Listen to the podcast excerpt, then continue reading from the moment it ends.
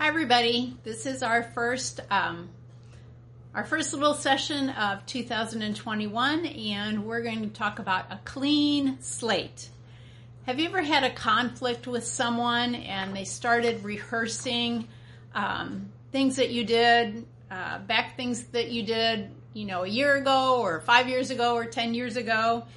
And ways that you offended them or something that you said wrong and it you know do you remember five years ago when you did this or 15 years ago when you said that or you know when you looked at me wrong you know eight years ago? Um, you know we hear that often in counseling and you know that two parties will be talking about ways that each other has offended each other and they'll say well you remember two years ago when you did this or 10 years ago when you did this or do you remember when you did this or you remember when you did this? And it seems like they're grasping for you know things that you know just things that you can't even believe that they're remembering from years ago. But when people are doing that you realize that they're harboring um, they, their heart is just full of harbored hurts and offenses. And when they're speaking they're just unloading a heart that's full of garbage and evil thoughts that they've held against someone for years.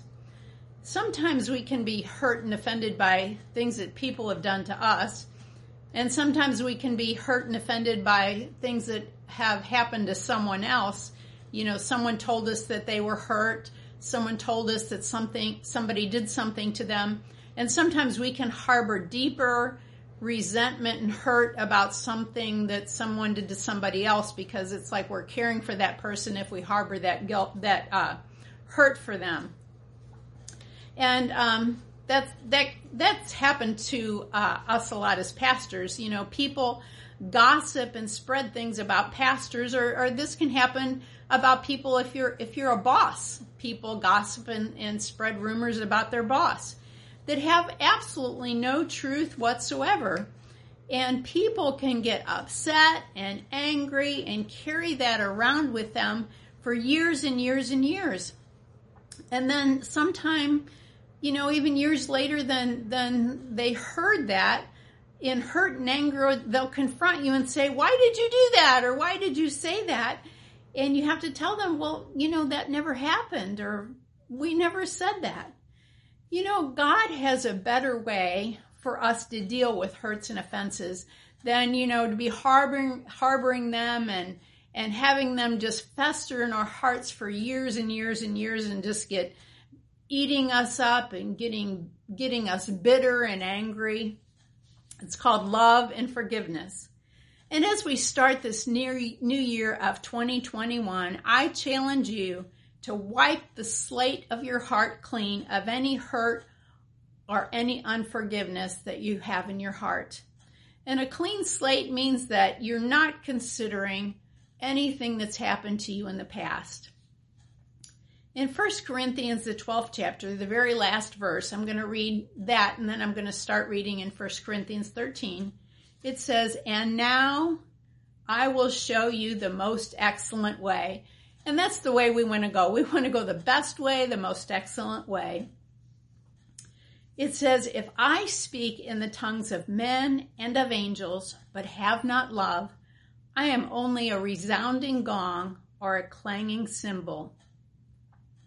If I have the gift of prophecy and can fathom all mysteries and all knowledge, and I have if I have a faith that can move mountains, but have not love, I am nothing.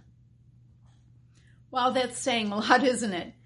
You know, we can have all kinds of spiritual gifts and deep revelations and be able to intercede in the spirit and and you know have all these spiritual gifts and we can be prophets and be well known and everything but if we don't have love we are a big zero in God's eyes you know, if uh, if we have all these wonderful spiritual gifts, but if we're talking behind people's backs, if we're backbiting, if we're harboring offenses, we are not walking in love, and that's not good. And then in verse 3 it says, If I give all I possess to the poor and surrender my body to the flames, but have not love, I gain nothing. So if we give to the poor and we give to the needy and we give to this person and give to that person, but if we're talking behind their back and if we're harboring offenses and we're we're harboring uh, things that people have done and we're not uh, walking in love, the Bible says we're nothing. That's nothing. We gain nothing. We get no rewards in heaven for everything that we give away. Now it gives us a definition of what love, how love does act. Love is patient. Love is kind. It does not envy. It does not boast. It is not proud. It is not rude. It is not self seeking.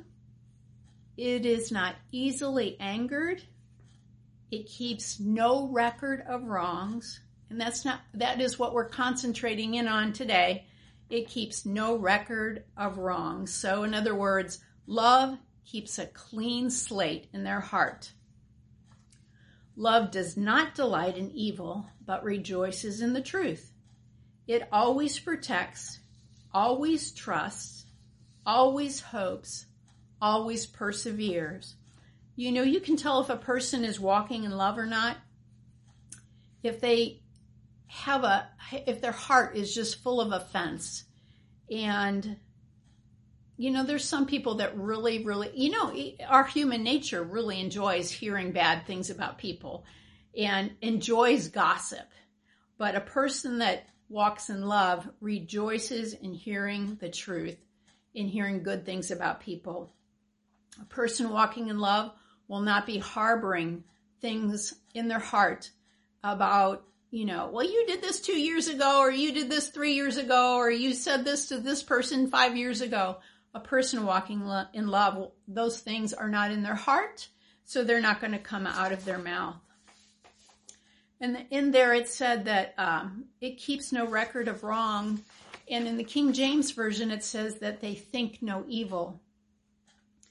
In um, the um, Greek of that says that they take no inventory, that they make no conclusion about that, that they don't count evil, that they don't impute evil to people. They don't keep number of it and they don't reckon evil.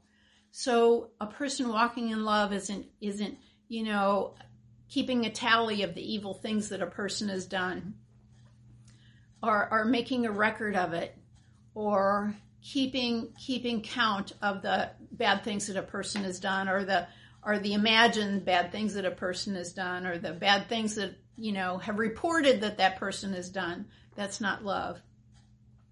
And we found that the best thing to do is if someone tells you that someone has done something that has offended them um, the best thing to do is to try to reconcile those people and try to find out the truth yourself instead of taking that offense on in Psalm 32, verse 1, it says, Oh, what joy for those whose disobedience is forgiven, whose sin is put out of sight.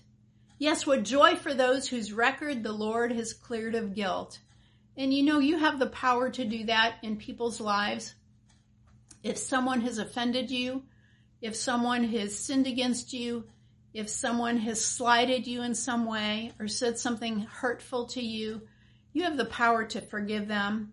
You have the power to put that sin out of your sight. You have the power to not record that. And you have the power to give them joy. Um, and that's an awesome power. And that's just such a freedom to be able to give that to people. And um, Jesus told us how important forgiveness is, is. And he said that if we don't forgive others, that we won't be forgiven. So that's that's pretty doggone important. In Matthew six, um, uh, the disciples asked how they should pray, and Jesus said, "This then is how you should pray: Our Father in heaven, hallowed be your name. Your kingdom come, your will be done on earth as it is in heaven. Give us today our daily bread." Forgive us our debts, as we also have forgiven our debtors. And lead us not into temptation, but deliver us from the evil one. For if you forgive men when they sin against you, your heavenly Father will also forgive you. But if you do not forgive men their sins, your Father will not forgive your sins. You know, I've heard Christians pray that that uh, when people sin against them, that I have heard Christians pray that they would be destroyed, that evil would come upon them, that you know what they did, you know that that they'd be destroyed, you know. But that is that is a prayer that God is not going to answer, and it is not a scriptural prayer at all. And uh, God wants us to forgive others. And it's a very hard thing to do. We need, need God's grace and we need God's help to do it. And sometimes when we forgive give other people, um, what they have done to us keeps coming up in our mind and we keep remembering it, but we need, just need to remember that we've forgiven them and that God has forgiven them, and we need to ask God to fill our hearts with love for that person. And I also, uh, you know, feel compelled to say that, you know, if if there's someone that has abused you, or if you're dealing with a, a person that has a gambling problem or an addiction, you know, you can forgive that person, but the, the problem still needs to be taken care of. You can't just, um, forgiving someone doesn't mean that you can't take care of a problem that needs to be taken care of.